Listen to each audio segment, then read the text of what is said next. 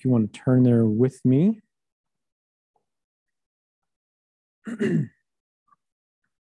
Excuse me, not Daniel chapter 9, Daniel chapter 11. Okay.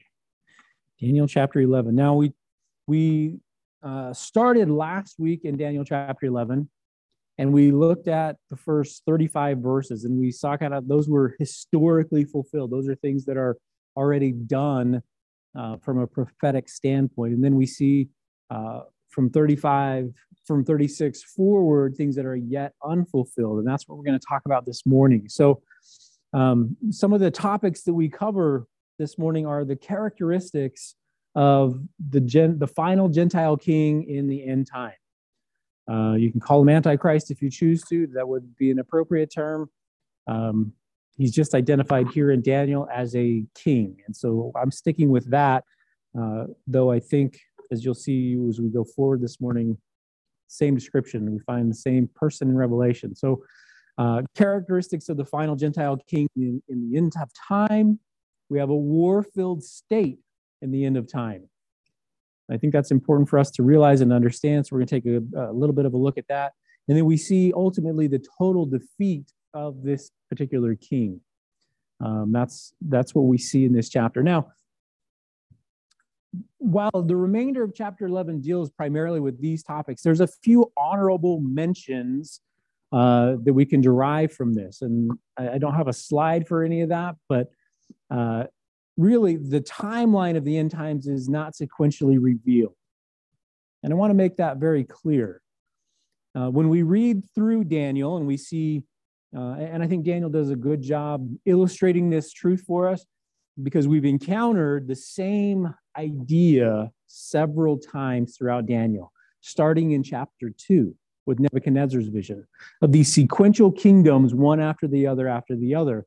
And ultimately, as we saw in Daniel chapter 2, that God himself cuts this stone out of the mountain and crushes all of these kingdoms. We see the ultimate victory of Jesus Christ at the end.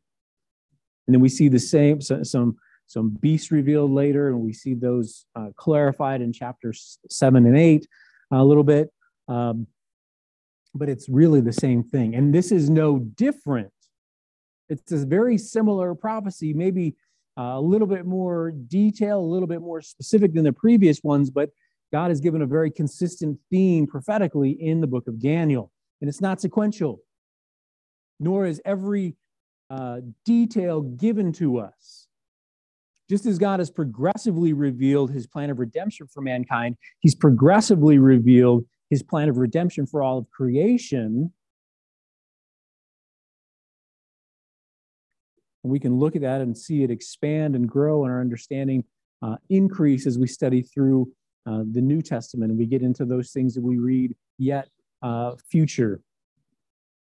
But God has given, even though it's not sequentially revealed, God has given mankind uh, the substantive situations, key markers, if you will, things that we should pay attention to.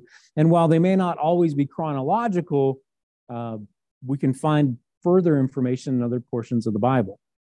Chapter 11, this chapter that we're in today, is no exception. Chapter 10 is the preface to this prophecy that begins in chapter 11 and continues into chapter 12 but we read about historical events as they affect Israel. That's still the context. This is something that affects Israel. We don't find the church discussed that much. We don't we, we don't see those things happen here. We do see the church in the New Testament, and we do see the church uh, in, its prophetic state, if I can phrase it that way, for lack of better terms, uh, as we get into whether it's in Thessalonians, whether it's in uh, the book of Revelation, and those things. There are some things uh, the, the church is there. At some point, the track of history or prophetic uh, of prophecy for Israel and the church run simultaneously. At some point, they run simultaneously. There's a lot of division about where that happens. That really doesn't matter.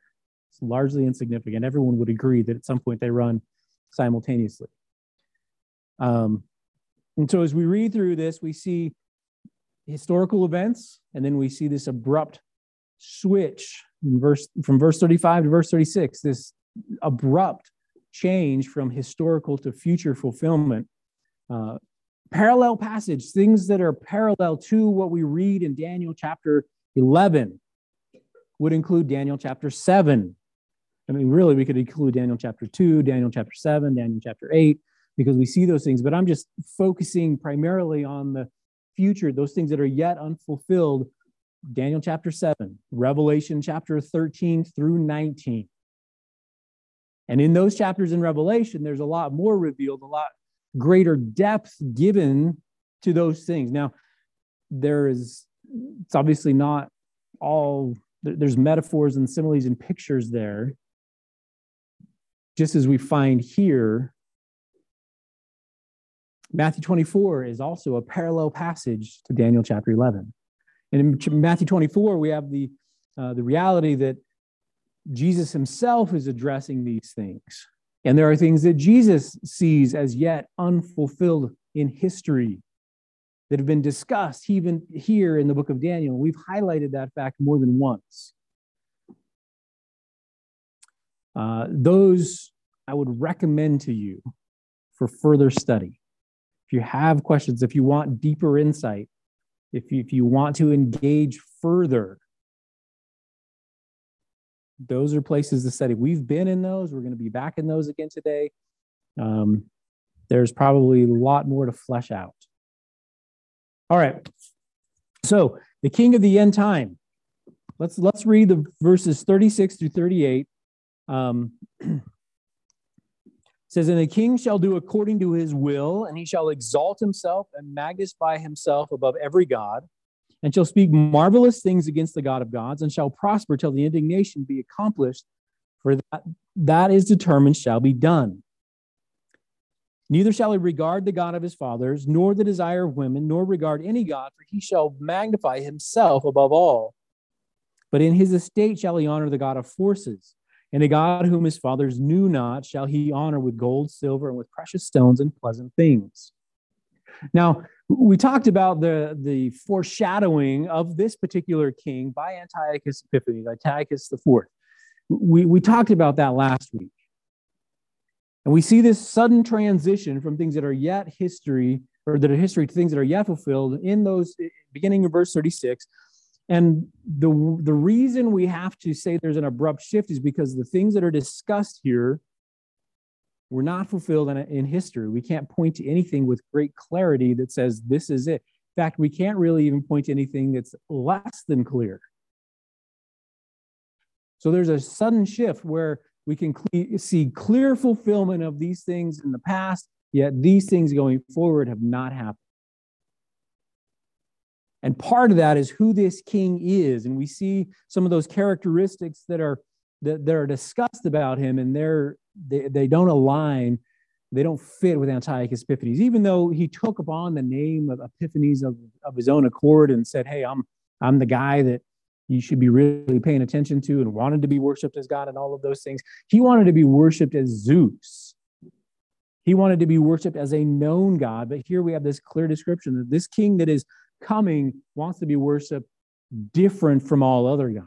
He's not regarding the gods of his heritage or anything those things as we're going to see there's a very big shift. Now, this king that's being described, this king of the end time, he's synonymous with the beast in Revelation chapter 13. If you want to turn there with me, let's read a few passages. And we looked at this earlier, but I want to put us in remembrance again. Um, Revelation 13. and let's read the first 10 verses we're not going to make a lot of comment here. Remember that there is some metaphor, some some poetic language, so to speak, in Revelation. Um, just as we've seen in Daniel, these beasts that are that are there represent kingdoms, and the same is true here in Revelation. And I stood upon the sand of the sea and saw a beast rise up out of the sea, having seven heads and ten horns, and upon his horns ten crowns, and upon his head the name of blasphemy. And the beast which I saw was like unto a leopard, in his feet as the feet of a bear, and his mouth as the mouth of a lion. And the dragon gave him his power and his seat and great authority. Now, if you'll remember when we were here before, we talked about the dragon. We went back in Revelation. We identified him clearly because the dragon is identified as Satan, very clearly, emphatically, explicitly. We can't imply the dragon to be anything other than that because God has told us who he is. And I saw one of his heads as it was wounded to death, and his deadly wound was healed, and all the world wondered at the beast. And they worshiped the dragon, which gave power to the beast, and they worshiped the beast, saying, Who is like unto the beast, and who is able to make war with him? And there was given unto him a mouth speaking great things and blasphemies, and power was given unto him to continue forty and two months. And he opened his mouth and blasphemy against God, to blaspheme his name and his tabernacle, and them that dwell in heaven. I mean, there's a clear statement that this guy is this beast who's obviously clearly powered by Satan. That's the only reference to any divine uh, or supernatural force associated with him. And that should be no surprise to us. We've talked about this being a spiritual battle. We're going to talk about it again today. But here he is, and he's clearly coming against God. Remember that there's this coalescence, there's this coming together of the enemies of God, and ultimately it coalesces, comes together, and culminates in a in one unified attempt to remove God from man's understanding. And that largely is accomplished behind this particular king.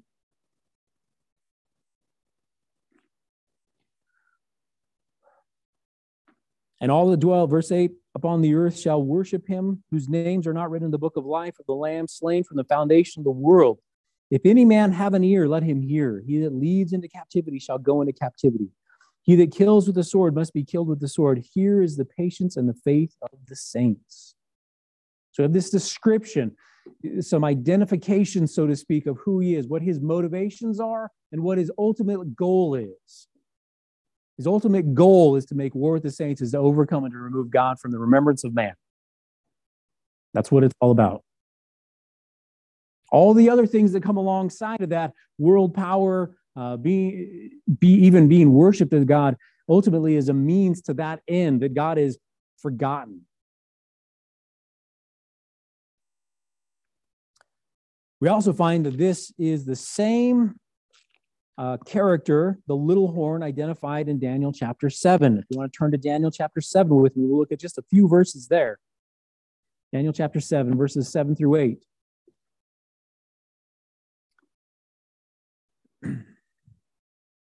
After this, I saw in the night vision, and behold, a fourth beast, dreadful and terrible and strong exceedingly, and it had great iron teeth. It devoured and brake in pieces and stamped the residue with the feet of it and it was diverse from all the beasts that were before it, and it had ten horns. I considered the horns, and behold, there came up among them another little horn, who before whom there were three of the first horns plucked up by the roots. And behold, in this horn were eyes like the eyes of man, and a mouth speaking great things. This is synonymous with that beast in Revelation 13. This is synonymous with the king of the end time that's being revealed here. Now, I want to do a little bit of review wow, that was quite interesting. I want to do just a little bit of review and look at um, maybe some of the things that we looked at in the past uh, in regard to or not some of the characteristics of the fourth beast uh, because this was, he was, real, real remember, diverse from all of the other beasts that were before him.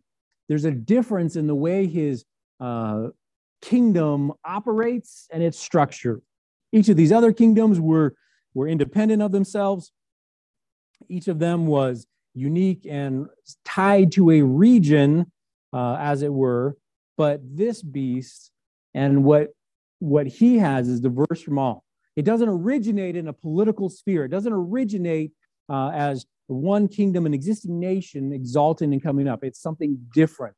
And it's the coalescence, which is a big word that means the coming together of the enemies of God. That's what this kingdom is really all about. That's why it's so drastically different. It's a movement worldwide to, to willingly suppress the truth of God's existence and mankind's desire to not retain God in their in their understanding. And this isn't the first time this has happened. We find this uh, referenced and, and looked at, uh, and we, we kind of discussed it in, well, I think I'm getting ahead of myself, but we kind of discussed this in uh, Babel. We have the same thing. Because in Babylon, uh, where we find this, the fourth beast is represented by Babylon. Remember that word Babel, it's the same word as Babylon. It's exactly the same word translated from Hebrew. And here we have the first instance where man cooperates against God. We're going to make this tower to the heavens. We're going to make a name for ourselves. We're going to establish ourselves. That's what they were doing in Babel. The Tower of Babel, that was their goal, was to somehow replace God with their own efforts, with their own uh, initiative.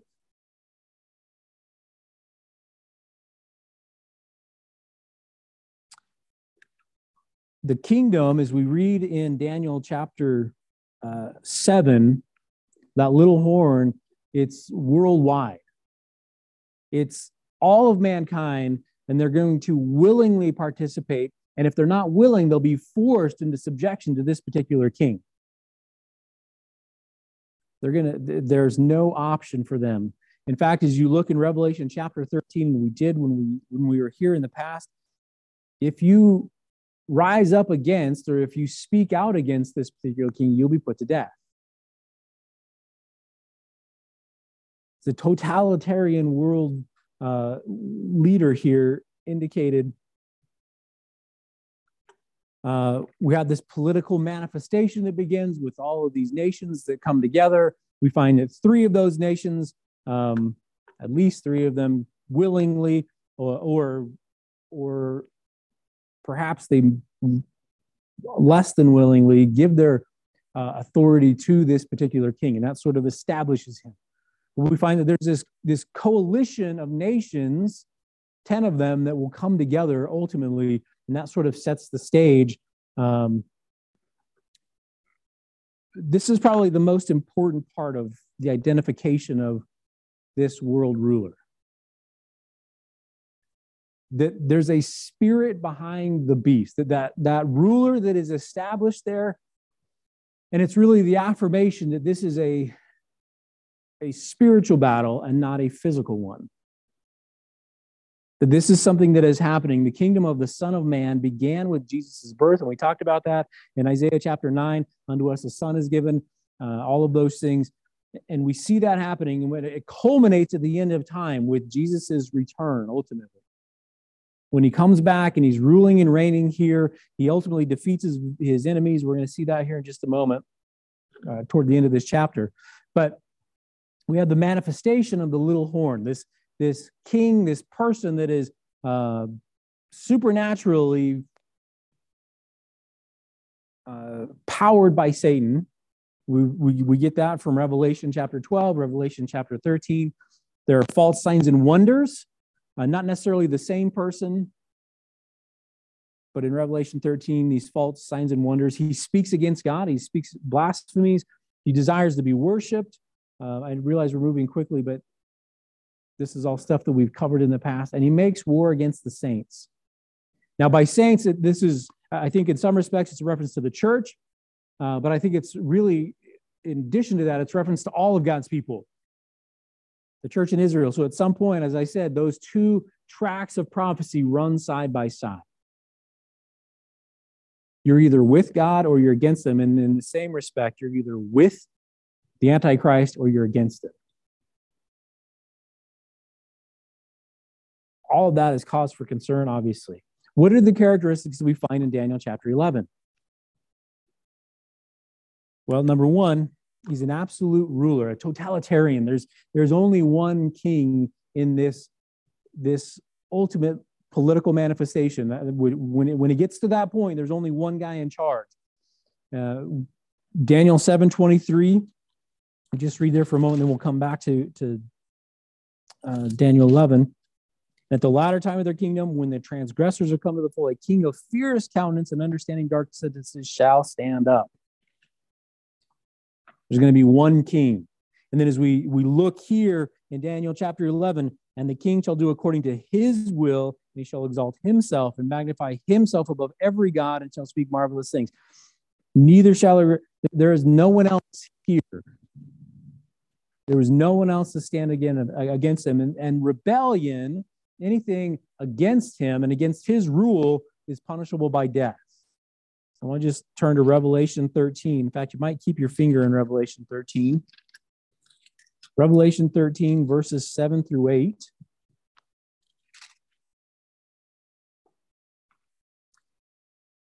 says, And it was given unto him to make war with the saints and to overcome them, and power was given him over all kindreds and tongues and nations. So, whenever you read, and especially in the New Testament, all kindreds, tongues, and nations, that's a reference to every single person on the earth at that time. It represents all of mankind. And so, he is given authority. He's the one world ruler over all kindreds, nations, and tongues. That's God's way of saying everyone. And he continues on, and all that dwell upon the earth shall worship him, whose names are not written in the book of life of the Lamb slain from the foundation of the world. So there's going to be this coming together around this particular person. People are going to worship, whether it's uh, forced, like Meshach, Shadrach, and Abednego. They had the option, they had the, the choice. I can either stand with God or I can be put to death. You're either going to have that happening or they're going to willingly worship this particular rule, world rule, ruler. Notice, though, it says in verse 7 and it was given to him to make war with the saints. This is his desire. He wants to fight against God, he wants to oppress the people of God, but it was given to him. This is something that God has allowed. This is something that God has allowed. And so when we're reading through this, we have to pay attention because who is really in charge? There's some guy down here on earth that's fueled by Satan, may have some supernatural capability as a result of that, but ultimately, who is in charge? And I know we've made that point before, but I want to reiterate it because it's easy to get down and woe is me. Look at all of this, especially because it says not only is he going to war against the saints, but he's going to overcome them. There's a period of time where God, that is permitted by God for him to overcome the saints. God has never left us nor forsaken us, nor will he in that instance, but in his will or in his sovereignty to bring about his will, he has allowed it. So they have this absolute ruler, totalitarian. Uh, we also see that there is a confirmation that there is a desire uh, or a forceful worship as God, that he wants to be in that place, in that position. Uh, Revelation 13, verse 15. Uh, let me read that to you. If you want to turn there, you can. Revelation 13, 15.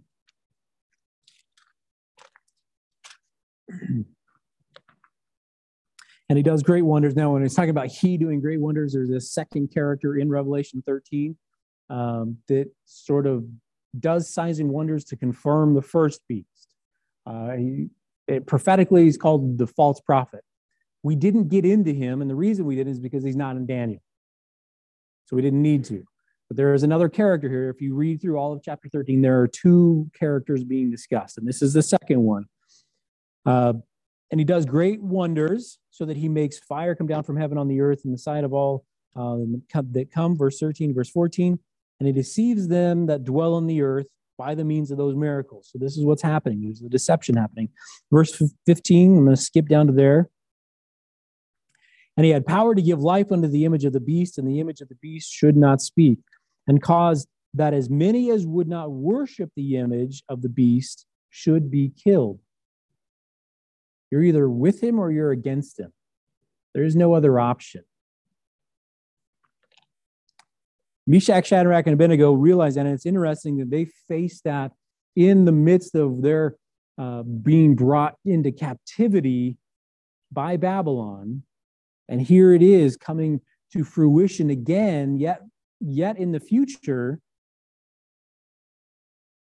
that you'll either worship this false image of the first beast, the fall, this image, this idol to the Antichrist, or you'll be put to death. This creates a world religion. That's the only thing allowed. So we have a world government and we have a world religion.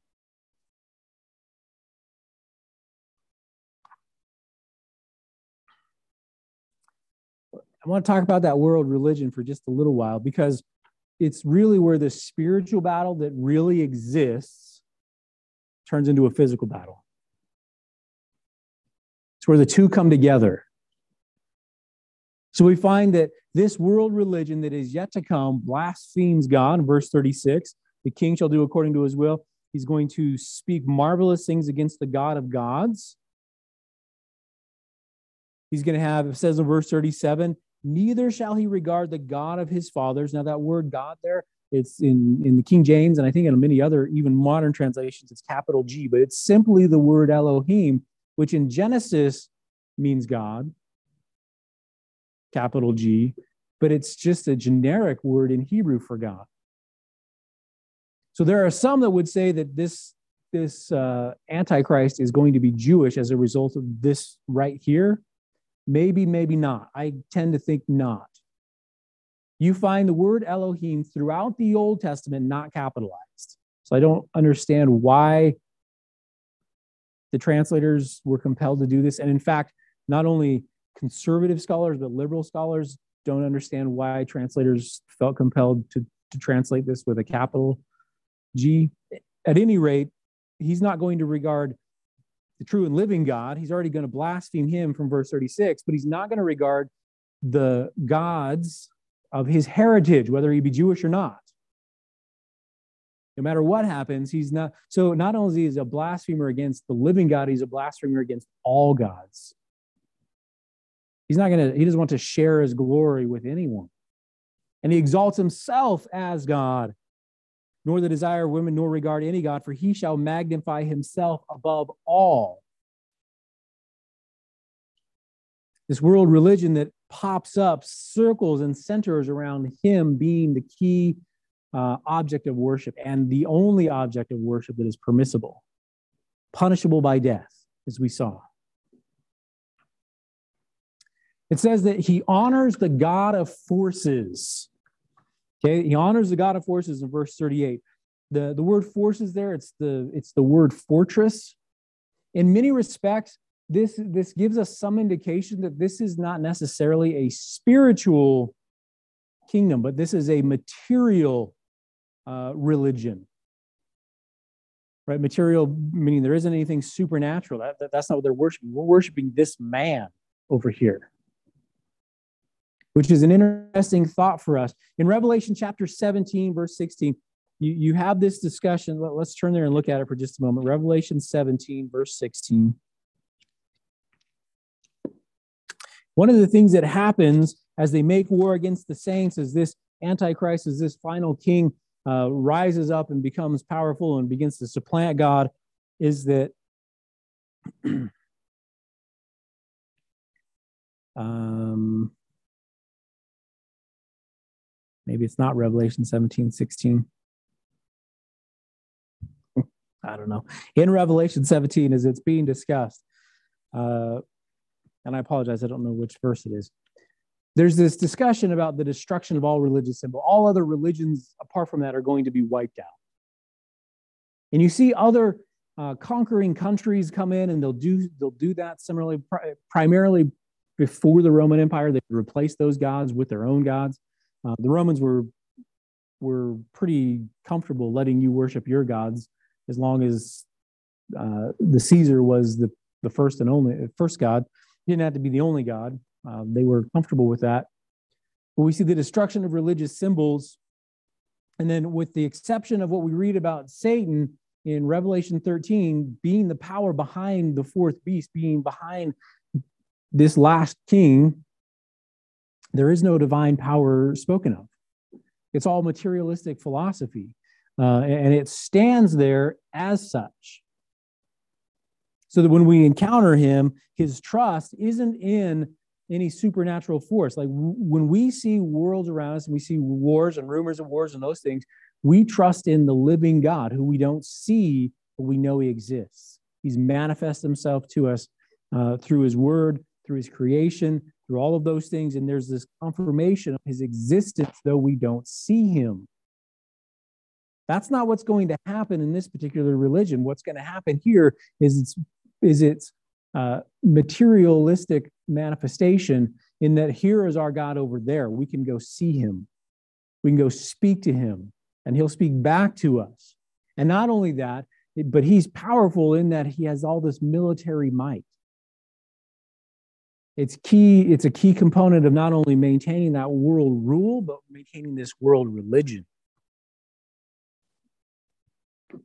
So, very likely, it's a materialistic philosophy.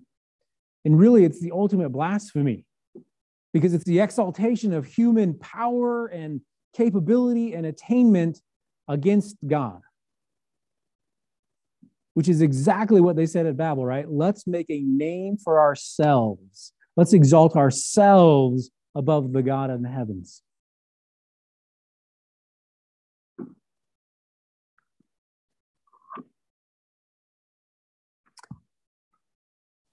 The third characteristic of this uh, world ruler is that he'll be a hater of Jesus, which should be of no surprise, but I want to talk about it because it's sort of an obscure reference. In verse 37, he says he's not going to regard the God of his fathers, nor the desire of women, nor regard any God, so on and so forth. The desire of women, remember that this is spoken to Daniel in a Jewish, a Jewish man in a Jewish context with the uh, understanding that this is how this is Gentile interaction with the nation of Israel. There's yet future, and these things are looking forward to, to some things, but the desire of Jewish women was to be the mother of the Messiah. They knew that that was how he was coming, and we know that all the way back from Genesis chapter 3. So there's this desire and this expectation and this hope to be honored with the privilege of being the mother of the Messiah. So he's not going to regard any other God, nor is he going to regard the desire of women, which is really a reference to Jesus Christ, to this coming Messiah, the Son of God. Genesis 3 and really, why would he hate him? Because ultimately, God's already told him that he's going to lose. God has already told him that he's going to lose. Sure, you'll strike a temporary victory, bruising the heel of the seed of the woman but he's going to crush your head. He's going to crush your head. You are going to lose. And so, as a result of all that, we see this, this resultant persecution for the people of God, for the saints.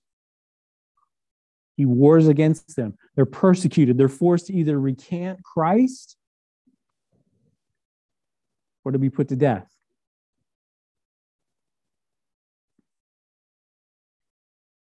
And the same is true for the nation of Israel. They're either going to have to recant uh, the true and living God, whether they've become Christians or not, or they're going to be put to death. Because the only option is to worship this one world ruler, this Antichrist figure that's described here in Daniel chapter 11. He's going to be a hater of Jesus. now, as we get into I was going to introduce this slide. Hold on, let me back up because it's fun. You know, I was a surveyor for a while and I made some maps. And so I made a map to help explain the complexity of the players throughout the rest of this chapter. See, that was a better setup, wasn't it? From the north, the south, and the east, all I had to know was three directions, and I found those on the compass. So didn't take much. We don't have specifics about who they are. But what we do know is that as we read through the rest of this chapter, that they're identified as particular kings. So let's look at that. Let's read verses 40 through 45. Okay, so we have the characteristics of this coming king given to us in those in 36 uh, up to 39. Uh, and then we have in verse 40, we have sort of the description of this war filled state in the end time. Okay. And the time of the end, at the time of the end, so we're told when this is happening, this is at the time of the end, shall the king of the south push at him, speaking of that one world ruler, and the king of the north shall come against him like a whirlwind with chariots and with horsemen, and with many ships, and he shall enter into the countries and shall overflow and pass over. He shall enter also into the glorious land. Glorious land in both places that we encounter in Daniel is Jerusalem. That's it. So there's the glorious land. I've shown you where that's at. It's right along there somewhere, glorious land. And that's the point of reference for north, south, and east. We don't hear about the west. So I didn't put it on there. He's going to enter into the glorious land, verse 41, and many countries shall be overthrown, but these shall escape out of his hand, even Edom, Moab, and the chief of the children of Ammon. And he shall stretch forth his hand also upon the countries, and the land of Egypt shall not escape. But he shall have power over the treasure of gold and silver, and over all the precious things of Egypt, and the Libyans and the Ethiopians shall be at his steps. But the tidings out of the east and out of the north shall trouble him Therefore, he shall go forth with great fury to destroy and utterly to make away many. And he shall plant the tabernacle of his palace between the seas and the glorious holy mountain. Yet he shall come to his end, and none shall help him. So let's talk about uh, these key players. We have the in the king of the south shall push at him. What we have here is a description of rebellion against this one world ruler by nations as wholes the king of the south. Now, the king of the south is Egypt, and we know that because that's consistent with what we've read here. But it's probably more than that. And the reason I say that is because when we get into verse uh, chapter 43, and it talks about Egypt being overcome and the Libyans and the Ethiopians, the south is probably not only Egypt, but it's probably a reference to all of Africa. So how can there be 10, 10 kings that all of a sudden, you know, well, if we reduce all of these continents and all of these regions to a few, if we unify their leadership first and foremost, which I don't know if that is what's going to happen, but it could happen. Just throwing it out there as an option. Do with it as you may. It is strictly my opinion. But here we have Egypt clearly referenced with other countries and being called the king of the south. So I think that there's really good credence for us to say anything north of Jerusalem falls in and under the reign of the king of the north, and anything to the east of Jerusalem, as we show here, which which indicates just really a few countries in that region would be everything to the east, the king of the east all that to say that as we as we we don't really know who the unknown threat of the east is, but we sort of look at Syria and their their bounds for king of the north, and probably more. Our Rus- Russian friends that are currently invading the Ukraine are probably included in that. We don't know with certainty, but if you look at the Syrian Empire as it was in in in Antiochus's day as a foreshadowing, and then we see that that same understanding that here is Egypt and all of these other countries aligned with one another, being under one king. It wouldn't be that far of a stretch. In fact, it would be a very consistent interpretation. So we have world rulers coming against this one world ruler. There is a rebellion happening here. And this really alludes to a, a, a world war, a war of world proportions.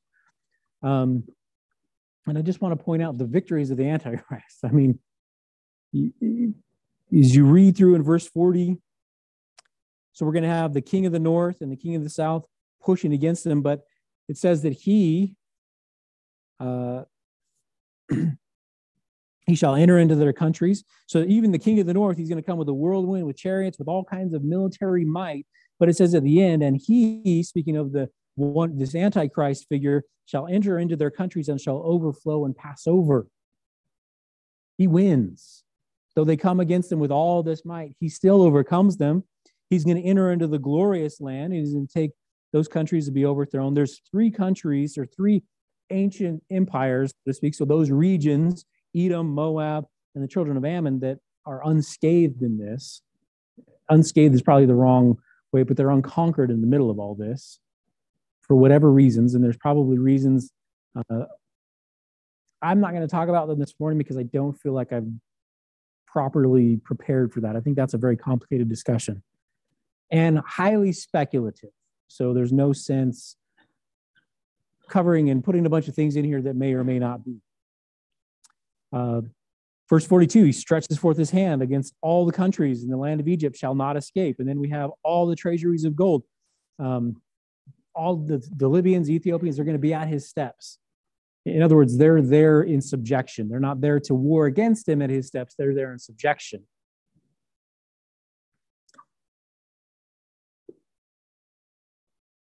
So he wins all these victories.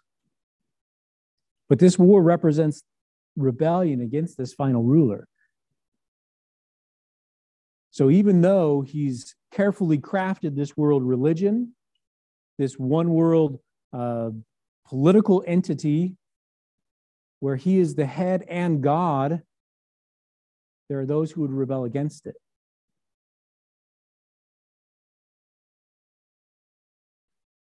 Which really shouldn't surprise us. Because the nature of mankind himself is to exalt himself. And in addition to that, turn back to Revelation 17 as I said, God is allowing things to happen here to bring about his will. And in Revelation 17, even this rebellion is something that has been discussed and told that is going to happen. So we're talking about these kingdoms that are aligned in Revelation 17 with the Antichrist, these 10 horns. Uh, and it says, uh, verse 16, and the, the 10 horn, I'm, I'm going to verse 15. And he said unto me, The waters which thou sawest, which the horse where the horse sitteth, are peoples and multitudes and nations and tongues. Now, if you go back up, the, the, this horde that is being discussed is this uh, representation of this end world religion. That's what's being talked about here. And the waters that she's sitting on are all the nations. So this is this worldwide religion being discussed. And the ten horns which thou saw upon the beast, they shall hate uh, hate this world religion and shall make her desolate and naked and shall eat her flesh and burn her with fire. Even they rebel against it. Remember that he's not only blaspheming against the living God, he's blaspheming against their gods. He's supplanting all of their religions, forcing everyone to worship him. And that's not well received, even though he's carefully crafted this. Even though he has the military might to put people to death for not worshiping. Verse 17, and this is the important part for God has put it in their hearts, the hearts of these 10 kings, to fulfill his will and to agree and give their kingdom unto the beast until the words of God shall be fulfilled. So God puts it into the hearts of these 10 kings to fulfill his will. There's going to be a rebellion, which is what we're reading about. But ultimately, as we come into the very end of everything, when Jesus actually returns, they will yield their, their kingdoms to the beast, to the Antichrist. And we see that discussed in Zechariah chapter 14. If you'll turn there with me for just a moment, We're, hold your place in Revelation because we're going to come back to that. Zechariah chapter 14. while you're turning to Zechariah, this is because this is a description of a, of a battle. And what I, I want to indicate or, or point out is that there are a lot of people who will take the battles described in Ezekiel 38 and 39, because there are battles described there. And they're prophetic, they haven't happened yet, as far as we can tell. And they'll put those battles into these areas, into these end times battles. The issue with that is that if you read the descriptions of what is happening, because those are battles that happened during Israel's day, there is a lot of peace. That is the natural state in which Israel find itself. It is at peace. It's not at war. It's not in the position where it's having to defend itself. It's at peace. Yet when we find these indications, because this is really as as the Gentile and the the uh, Jewish prophetic track rung side by side and we unified, united are the people of God, they're persecuted. They're heavily persecuted, so much so that God is dealing with them specifically and giving them a place to flee to, but ultimately it's not a time of peace. The thing that the the things that are not the same in those descriptions of, of battle in, in regard to the context are really important. And so I just bring it up because as you read through, you'll find those battles thrown in here, and, and there seems to be a great disparity between what's really happening, the context in which they're found. And the first rule of hermeneutics is context. So we want to make sure we're sensitive to that. So we're not talking about them here because I think they're something in the middle, which is an interesting thought. Zechariah chapter 14, verse 1 through 4. Behold, the day of the Lord cometh, and, and thy spoil shall be divided in the midst of thee. For I will gather all nations against Jerusalem to battle. The city shall be taken, and the house rifled, and the women ravished, and the half of the city shall go forth into captivity, and the residue of the people shall not be cut off from the city. Then shall the Lord go, for, go forth and fight against those nations as when he fought in the day of battle. And his feet shall stand in that day upon the Mount of Olives, which is before Jerusalem on the east, and uh, uh, on the east, and the Mount of Olives shall cleave in the midst thereof toward the east and toward the west, and there shall be a very great valley, and half of the mountain shall remove toward the north, and half of it toward the south. So, what we have described here is all nations ultimately coming against Israel, ultimately, all nations coming against Jerusalem, which is, which is key. Where did the beast put his, uh, his tabernacle, it says. So it says he put it in the holy mount of God. Um, where did it say that? In Daniel chapter 11. Oh, verse 45. And he shall plant the tabernacles of his palace between the seas and the glorious holy mountain. So between the seas, the Dead Sea, uh, and the the other sea, anyway, I apologize. Um, but there it is on the glorious holy mountain. That's really the only reference we needed. That's a clear reference to the Temple Mount in Jerusalem.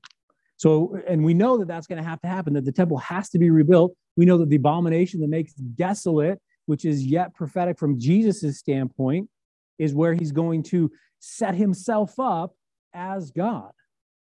And that's exactly what's being described here. He's going to make his tabernacle the place where, quote unquote, God dwells with his people, be there in that temple that's been constructed. That's a pretty substantial uh, claim, especially as everyone's already concerned and really having angst. But ultimately, because the battle isn't against him, the battle that people who are wanting to rage is against God, we find that everyone co- comes together in Jesus' return. So in Zechariah chapter 14, that's what's being described this final battle, this last war that is going to happen. Jesus is returned and he touches down on the Mount of Olives, and everyone comes against him. All of these nations, all of, and when I say everyone, I don't mean all people per se, but all these nations, this political manifestation of the, of the enemies of God coming together, unify one last time to try and wipe out the King of Kings and Lord of Lords. And as we read here in Daniel chapter 11, at the end of that verse, yet he shall come to his end and none shall help him. In other words, he loses and there's no one that could have helped him. Because there are other nations that are coming with him, but there is no one that could help him. Turn with me to Revelation chapter 19. Revelation 19. Let's look at verses 17 through 21.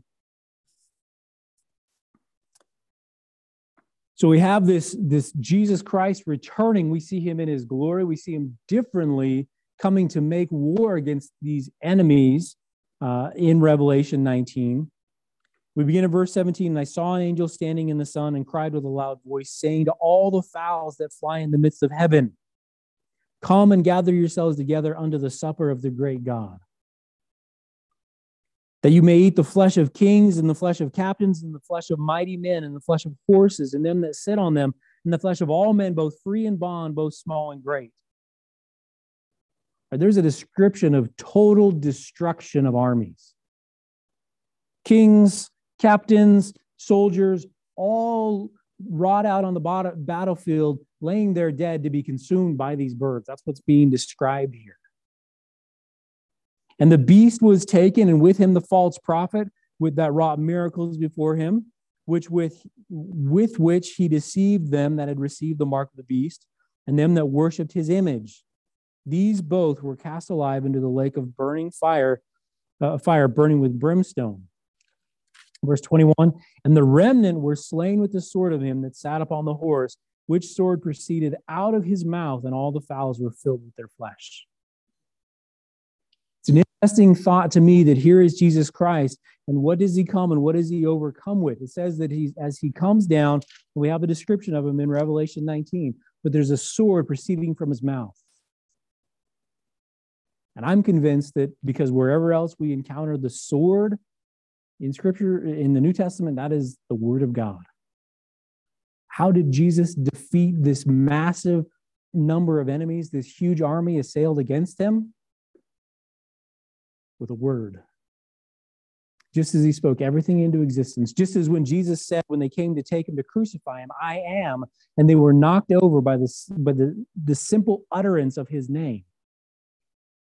Jesus comes back not to, to defeat, and he does so easily. We have these descriptions of wars and battles and all of those things, and I think that sometimes we miss the fact that when God returns, when he comes back to conquer, it's just that. There is no contest. With a word, he defeats all of his enemies. Everyone that has come against him, everyone that stands against him. And what great significance that gives you and I as believers today who live under the truth that if God is for us, who can be against us? We read about hardship for, for believers throughout this process. We read about hardship for Israel throughout this process. But we never read about the loss or, or somehow not winning or somehow not established victory. We know that all things, even the persecution of the saints, even the hardships that we may experience, that all things work together for the, for the good of those who are called according to his purpose.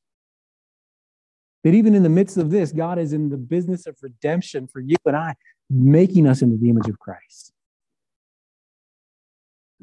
All of this for his glory, for his purpose.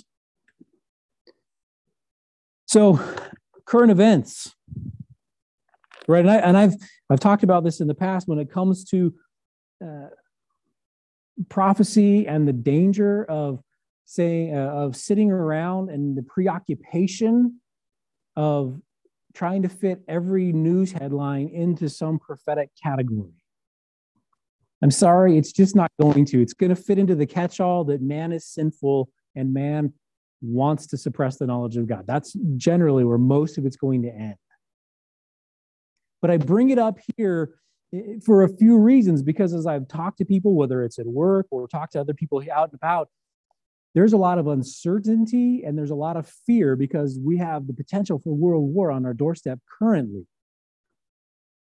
I mean, we see Russia invading the Ukraine. We see NATO allies gearing up even today, even right now, looking at coming into the defense of the Ukraine, and that's significant. We have, in response to those steps, Russia saying, listen, if you do that, there'll be economic and military consequences. In other words, we're not going to trade with you anymore. We'll impose our own sanctions and we're going to make war with you.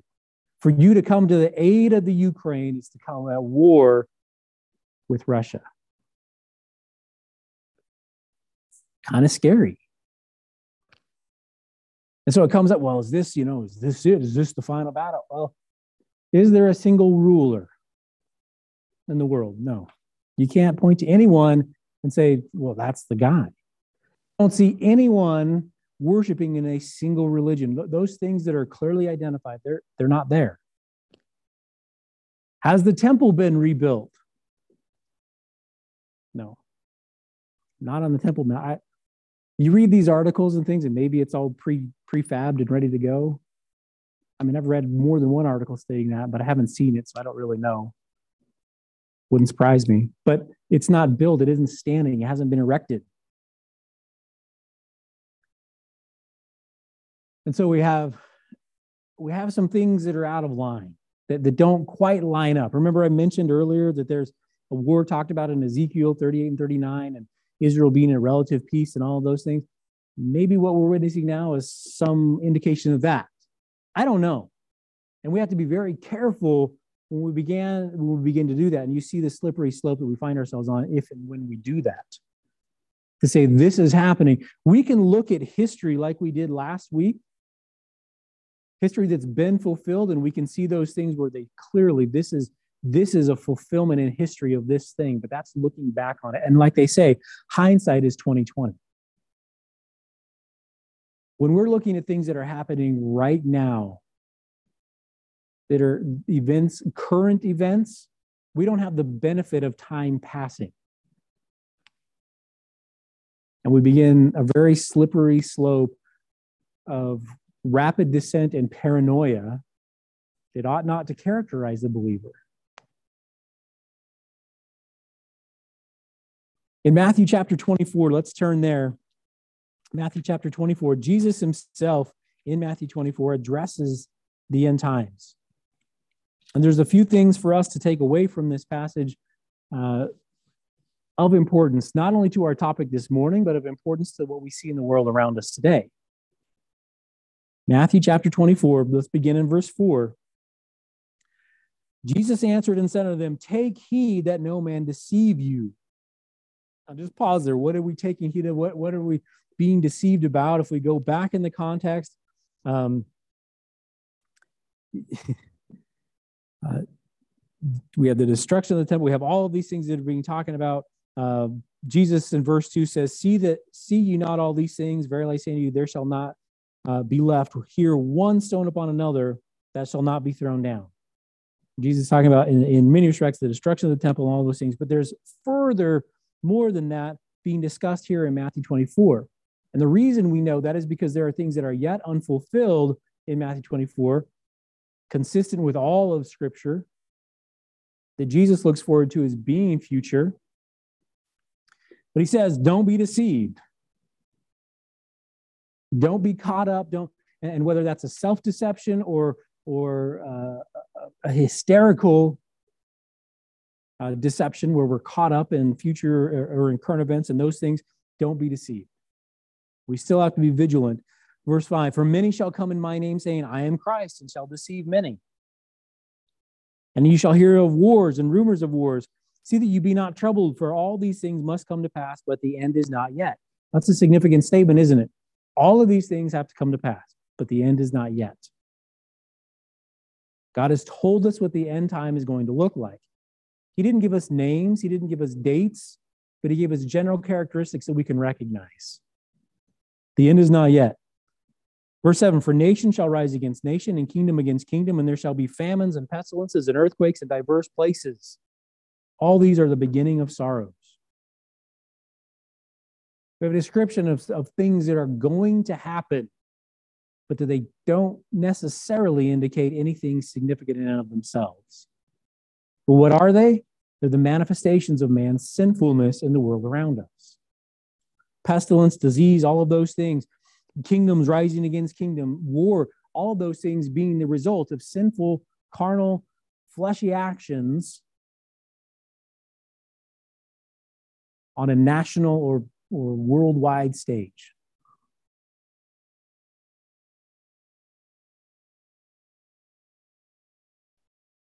Daniel is clearly told that the things that are that, that are happening that he's going to see that he sees in this vision are yet future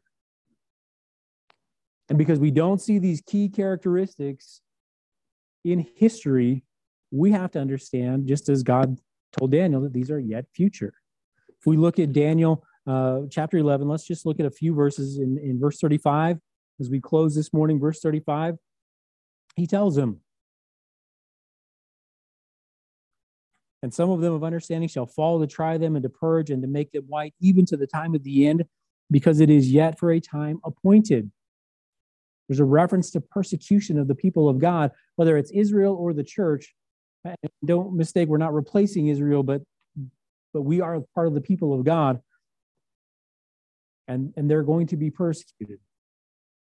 But he says, but it is yet for a time appointed. This vision that we've seen, Daniel, that is something yet future. And then in verse 40 again, he tells them, and at the time of the end, shall the king of the at the time of the end, this is this world war is going to happen. All of these things will come to pass. But what do we find before we get to the time of the end of that description?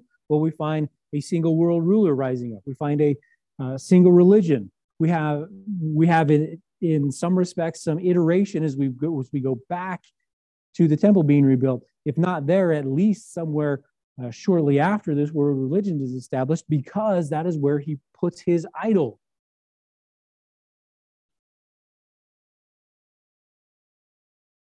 We have to remember that God is still in control.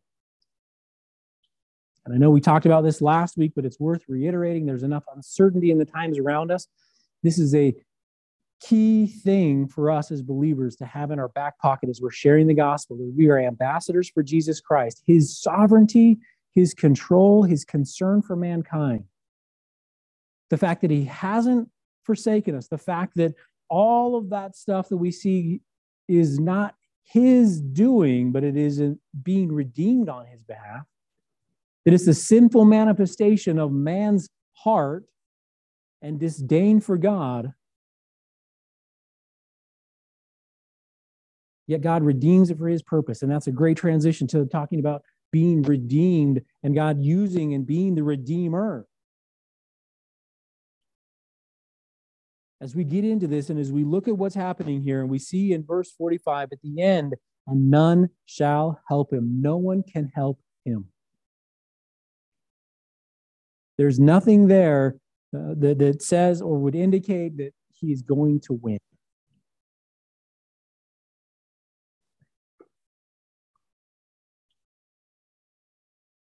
The Antichrist is defeated. The enemies of God are defeated.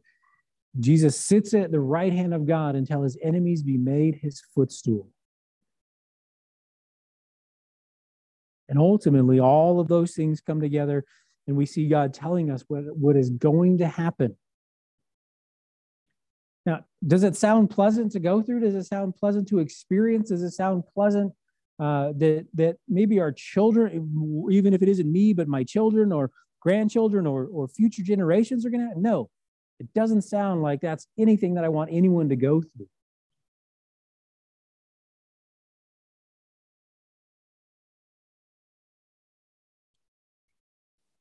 you and I, as we see this, as we look at the future, as we see the accuracy of prophecy, we see the God's faithfulness to bring things to pass. It's a motivation for us to build discipline into our lives that we would share the gospel with people. That they wouldn't experience the hardship and the persecution, that they wouldn't be deluded by the deceptions that are yet to come, those things that are going to happen but that they would have some foundation of truth to build upon to recognize the error and the falsehood and the propaganda and all of those things.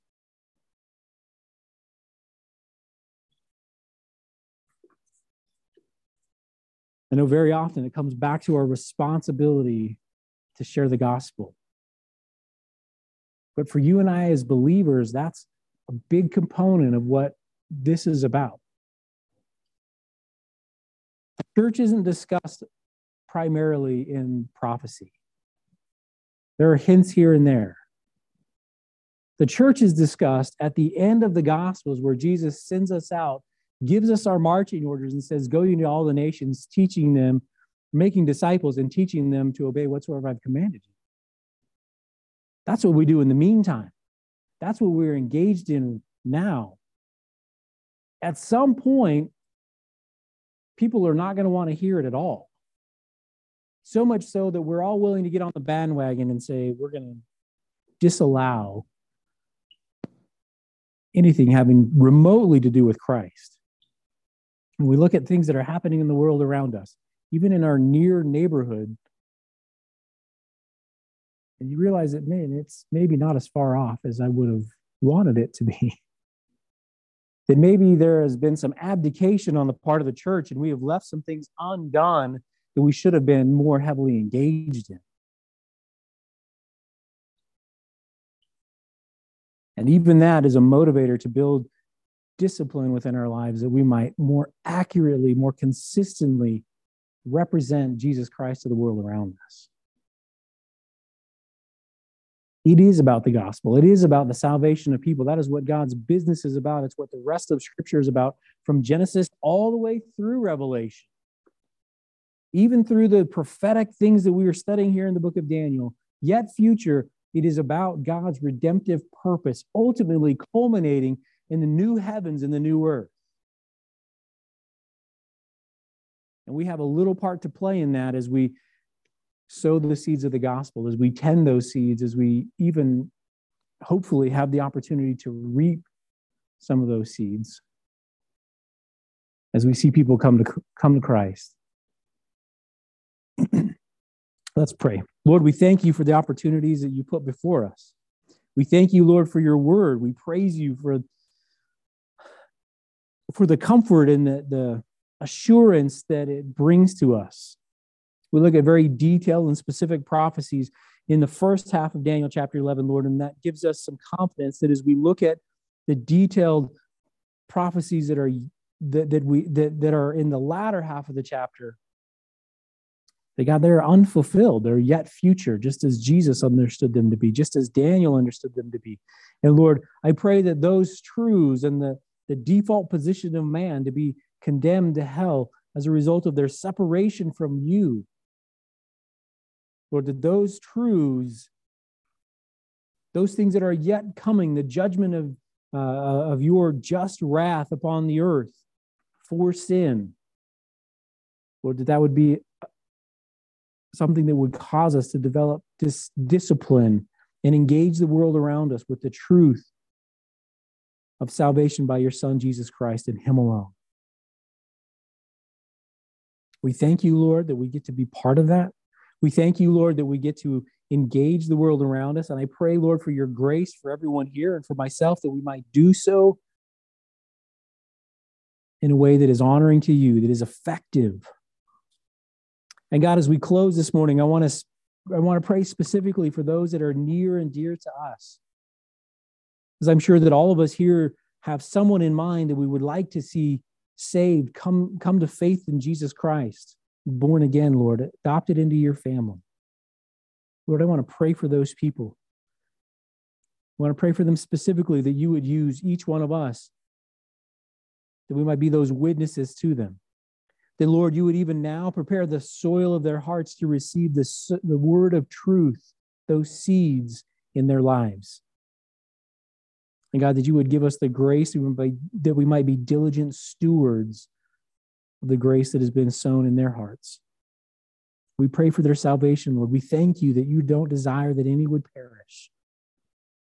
And Lord, with that trust and with that assurance, we come to worship with the, with the desire to do so because of who you are and all that you have done on our behalf. We praise you. We thank you, Lord. We ask this now in Jesus' name. Amen.